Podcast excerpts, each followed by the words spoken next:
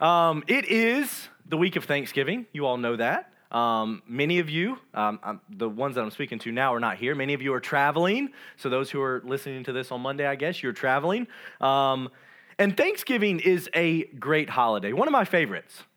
But here's the reality of the culture that we live in. Many of you live in this culture too. So, we like to skip Thanksgiving, right?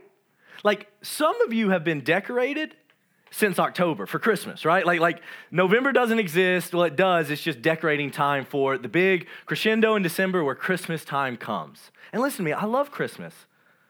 But I love Thanksgiving too. You know, you just get to sit around the table with family and eat good food. For me, I live two hours away from my family, so I get to go and see them, and it's a really, really special time. And so I look forward to Thanksgiving every year.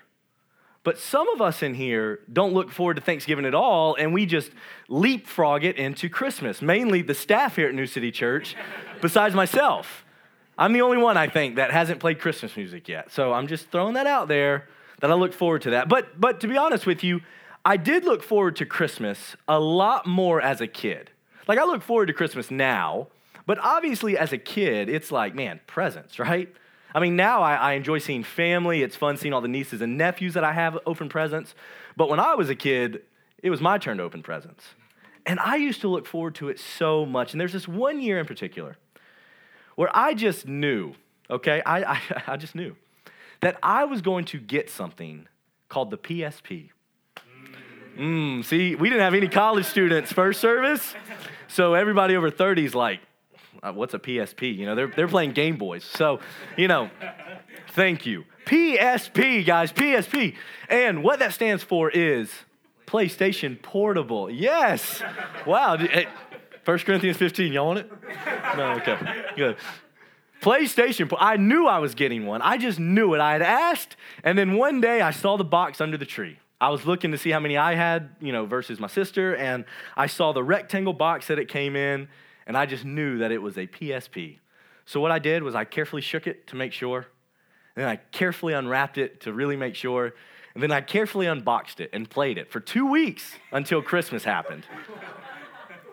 I was so excited about the PSP, and I looked forward to it so much I just couldn't help myself. I had to play it. And so Christmas morning came, and I opened it, and I was really surprised.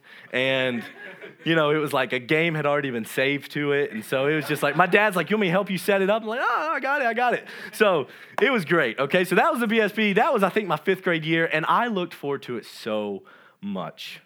So why do I share that story? Besides illustrating that, like, you know, I open presents if they're under the tree for me. So I, there's no surprises here, okay?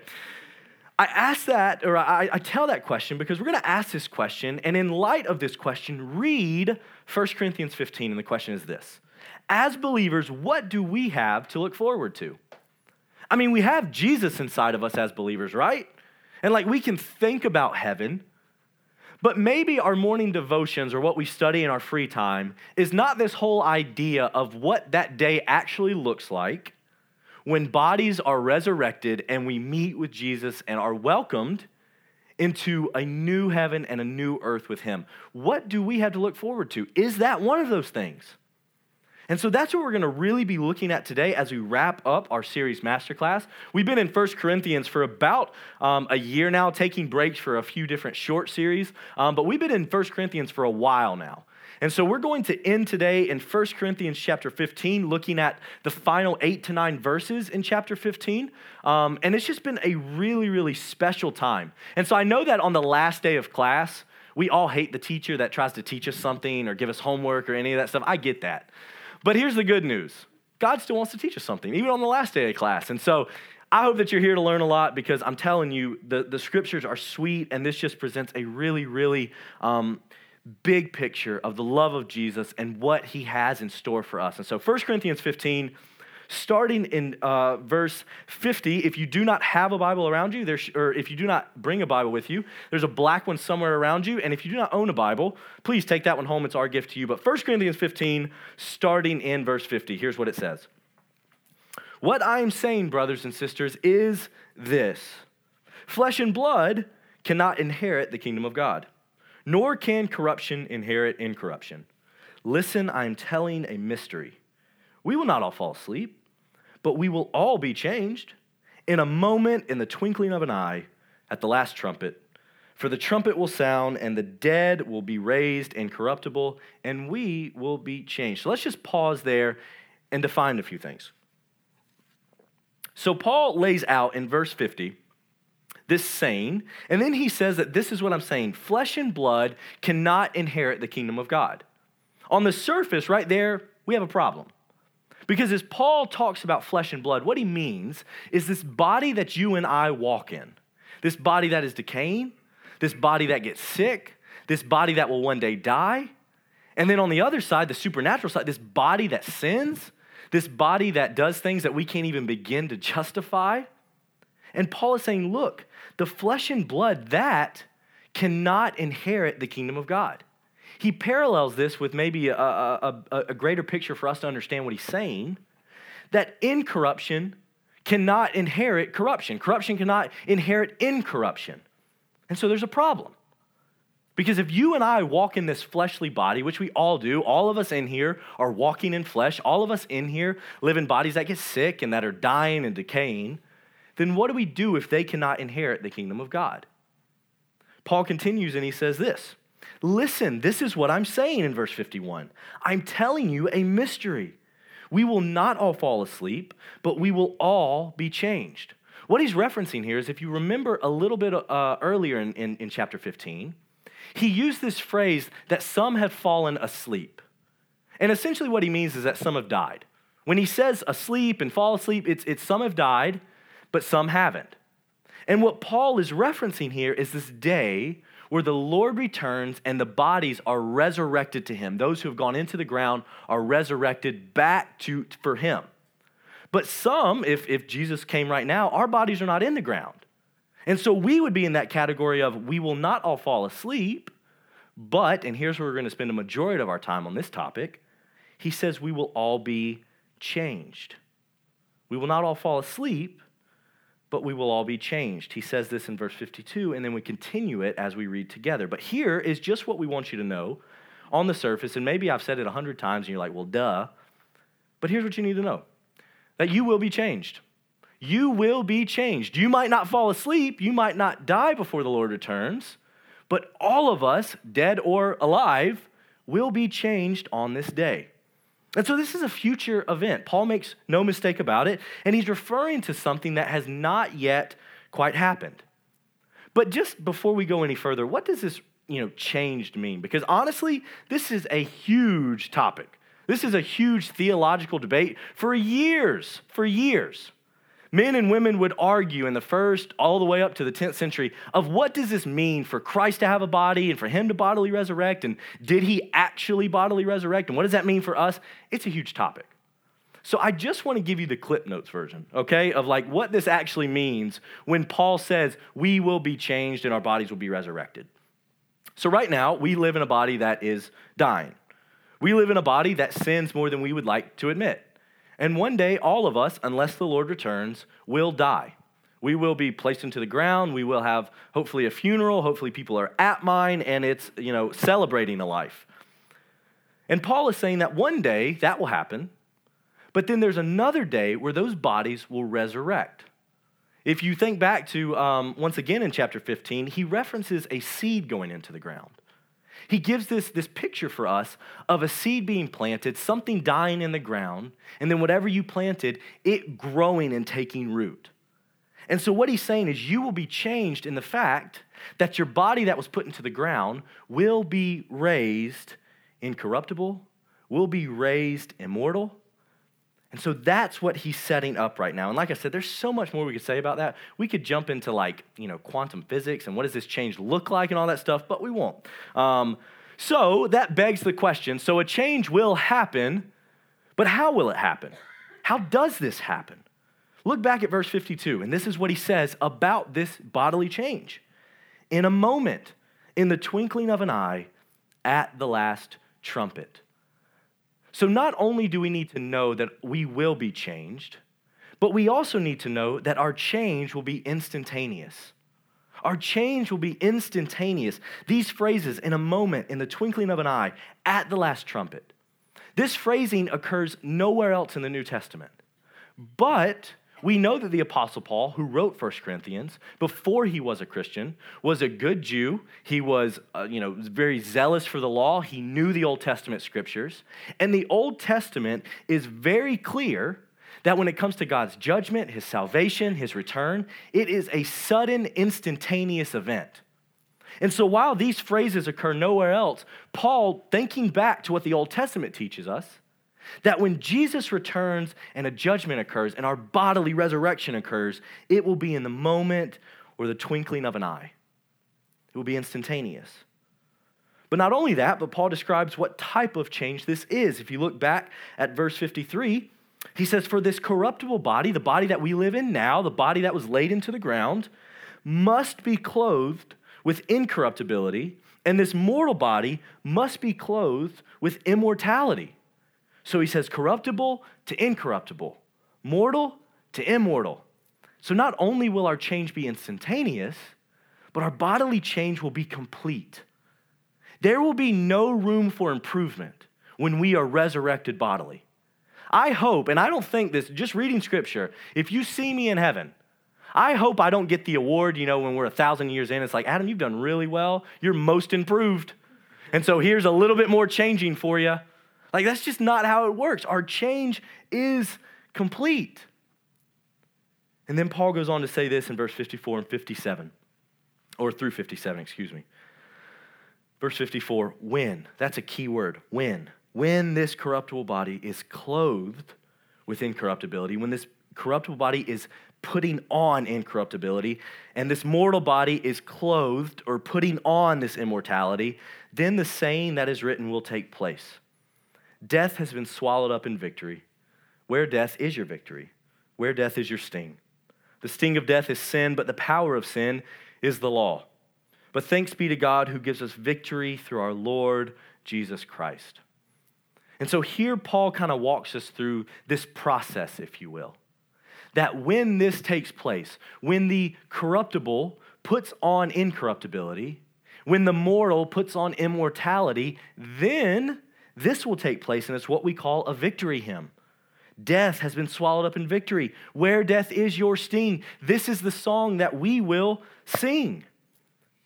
And there's a process. And it got me thinking, where in my life is a process? And there's many things. But I was reminded just recently of the process of graduation, okay? So I am in my second to last semester of my master's degree, and I will, Lord willing, graduate next May. So I'm at the point where I'm just done with school, okay? Like I am just, oh, I am ready to graduate. I'm ready to walk across that stage. I'm ready to um, quit buying textbooks and quit going to class. I love it, but at the same time, I hate it. Um, so I'm just ready to graduate. But there is a process to graduate, correct? Like I can't just walk up into Southeastern and be like, hey, I'm here for my master's degree. Like, here, we'll just sign here. There's a process. And one of those processes is classes. This past weekend, Emily, my wife, and I were at a wedding yesterday, and we had to leave on Friday for the wedding. And so I had a church history paper due last Friday night, two nights ago. And so I knew that in order to graduate, the process that has to take place is I have to take church history, I have to write a paper so that I can pass church history. And guys, I sat in the library most of the week and just did not care about St. Jerome. I'm gonna be honest with you. I sat there and I was trying to find all this stuff on him and researching. And it's like, dude, I know you did the Vulgate and thank you for your Bible translation, all that stuff. It's, it's, it's good, but I do not care. But here's the thing there's a process. There's a process that I must write that paper, turn it in on time, hopefully pass. There's still a final exam, so the, the verdict's still out. I, I don't know. Um, hopefully pass and graduate. And what happens when I'm graduated? I'm graduated. I don't get more graduated. And that's what Paul is saying here that a process is taking place. That when the corruptible puts on incorruptibility, the process is happening. And this is what he comes down to. It's, it boils down to this the Christ hymn, the victory hymn that when this happens, this will happen. When the corruptible becomes incorruptible, this saying will take place. And so, why do we need to know that we will be changed? In light of this um, victory hymn, why do we need to know that? And it's simply this remembering that we will be changed allows us to remember Jesus' victory. Now, Paul writes this as a future song that we will sing, right? He says, When this happens, then the saying that is written will take place. But that does not mean that we feel no effects of it right now. Because maybe you're asking, so Jesus has no victory right now? Not at all. But as we look forward to the final victory over death that we will have in a resurrected body, we look back at what Jesus has already done. John 1 says this, it'll be on the screen. This is how John um, introduces Jesus to us, to his readers. He says, The Word became flesh, flesh, and dwelt among us. He literally became like us. We observed his glory, the glory as the one and only Son from the Father, full of grace and full of truth. We just sang about this. This is what we confess that we believe in the Son. We believe in the Son who came and made himself flesh. What Paul was just writing about flesh and blood cannot inherit the kingdom of God. Jesus, the incarnate, God eternal, put on our flesh. The immortal put on the mortal so that the mortal could put on the immortal, if you will. Jesus came to this earth so that he could redeem not just our spirit, but our body, our entire being. And so, as we look forward to the resurrection that we will have, where death is stamped no more, we also must look back at the victory that Jesus has, that it was in his death and resurrection, the body going into the ground and the body raising back up. That is Christ's victory. And because he resurrected, we have a down payment. And we know that we will get to that day. But here's the reality that we still live in. And this is why I believe that Paul writes that this is a future song that we will sing, even though there's implications for us right now. Because death is still painful. Death is still painful. Death stings. And I can remember relatives, friends from high school dying and feeling the sting of death and wondering, God, why is it like this? Why does death have to happen? And we're tempted to wonder that because we forget we are not changed yet, but you will be. But right now, death is still painful, and we live in that reality. But Jesus is still victorious. And so, while this passage seems to have nothing but future language, and it does, Paul also ends this section with something that we can take today. That something that we don't just have to wait until this day, sit on our hands, put our head in the sand, and just long for the, the day of the Lord to happen. No. Paul, in his wisdom, writing this letter to these people who were really screwed up, I mean, think about it. We've gone through idol meat and temple meat. We've looked at sexual immorality. This guy was sleeping with his stepmother a few chapters ago. I mean, these people had issues. This church had problems. But nevertheless, Paul gives them instruction on what it looks like for them to live until this day of bodily resurrection. And so here, Paul closes with these words. Let's look at verse 58. Therefore, my dear brothers and sisters, be steadfast, immovable, always excelling in the Lord's work, because you know, you know that your labor in the Lord is not in vain. Here, Paul moves us from a future language to a present day. Here's what you know, brothers and sisters. Here's what you believe. And he gives us three things. He says, Be steadfast be immovable, and excel in the Lord's work. And so, what do we do with this passage today? How does this impact us this day? And it's simply this we work with our future in mind. You work with your future in mind.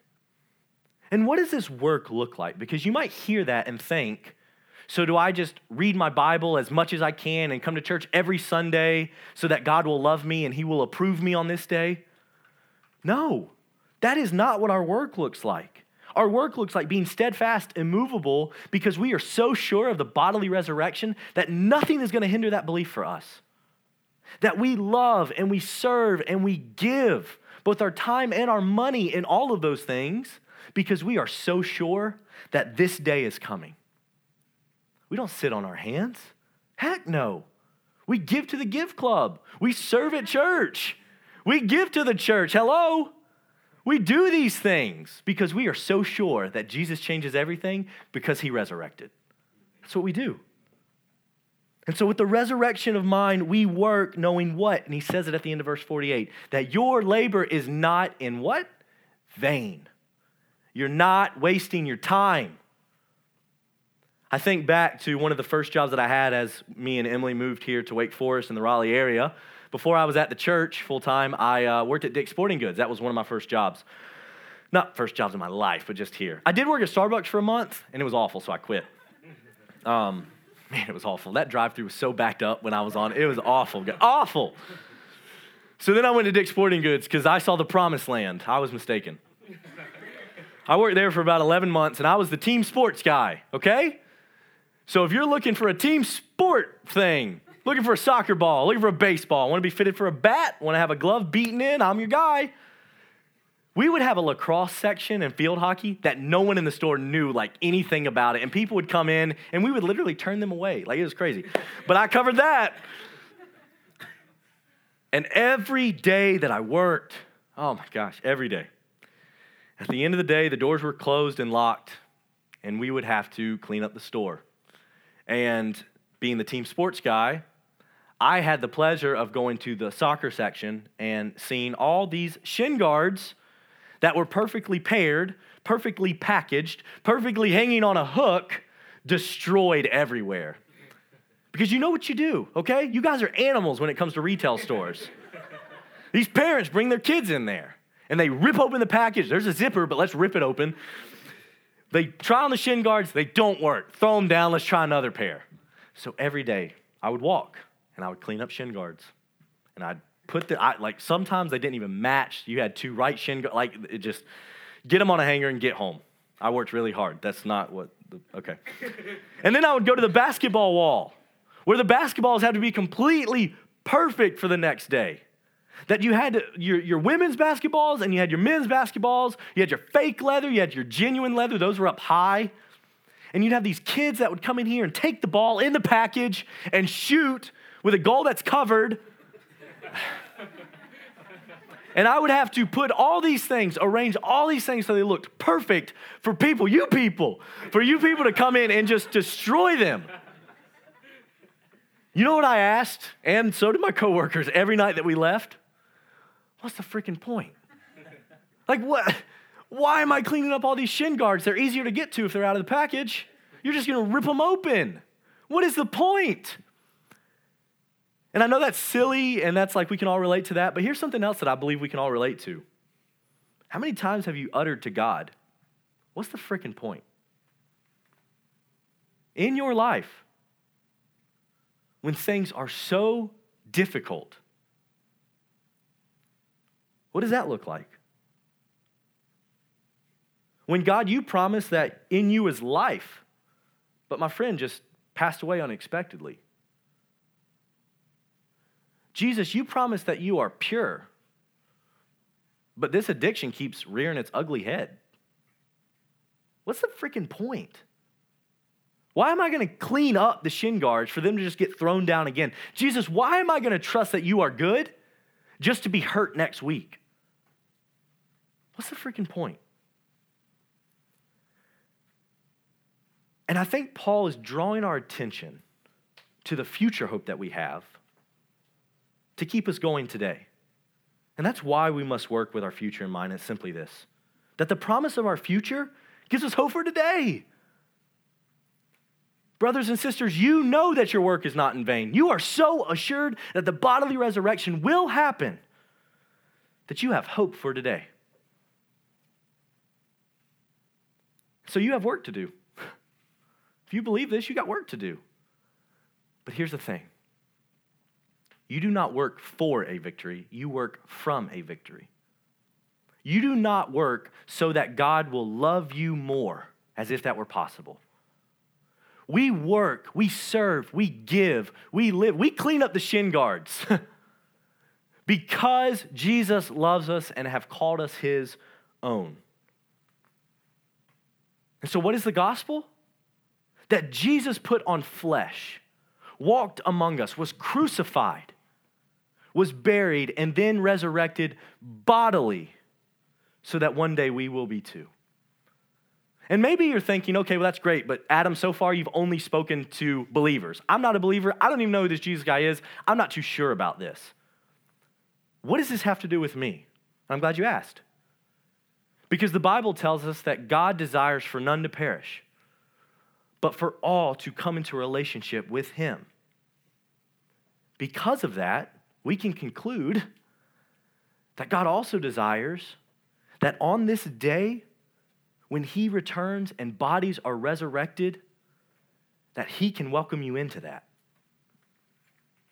That your body will be resurrected and welcomed into your eternal home. Jesus has come for people like you and me. Not impressive, get it wrong most of the time, still wondering why I'm not changed yet. Jesus came for me and you. And you can have a relationship with him today. We say it all the time at New City, but simply put, the gospel is that we have nothing to prove and no one to impress. And I'm not that impressive. The gospel is good news because we have a resurrected Savior. If he's not resurrected, then we don't work knowing that our, our, our work is not in vain. And because of that, we can make it through today. And so, our bottom line, honestly, as we wrap up this entire series, okay, as we wrap up 1 Corinthians, specifically wrapping up chapter 15 right here, this isn't really a tweetable bottom line. But if I could just encourage you a little bit, I think this is what Paul would say, even to the people in Corinth that were really screwed up. And it's simply this hold on. Hold on. What's your alternative? Give up? Hold on. But I thought I'd be married by now. Hold on. I thought my marriage would be better than this. Hold on. I got to see those family members in four days sitting around a table with them, and I hate them. Hold on. I thought I'd beat this addiction by now. Hold on. I don't even want to live another day. Hold on. The gospel is good news for people like you and me that walk in these scenarios, right? That when we don't like the people we're sitting at, sitting with at Thanksgiving, when our marriage is awful, it's falling apart, we didn't think it'd be like this. When we're still not over things we've been battling for years, what do we do? We hold on to Jesus and know that his down payment in his body, in his resurrection, man, it attributes it to us. And so if you're in here today and you're just really struggling, first of all, thanks for being here because this is the place to struggle so that we can struggle together. And second of all, Jesus is doing something in your pain. He's doing something in the sexual immorality that was happening in the Corinthian church. He's doing something. And no other God, no other religion can claim that.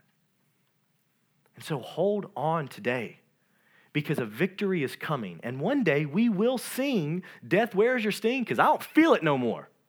There is no more death. I don't feel my sin no more. I can sing victoriously. And until then, walk in this process. Just like graduation, right? Maybe your church history paper is what you have to deal with this week. But we do it knowing that Jesus is doing something in our lives. And so the bottom line for today is simply hold on because dawn is coming. Let's pray.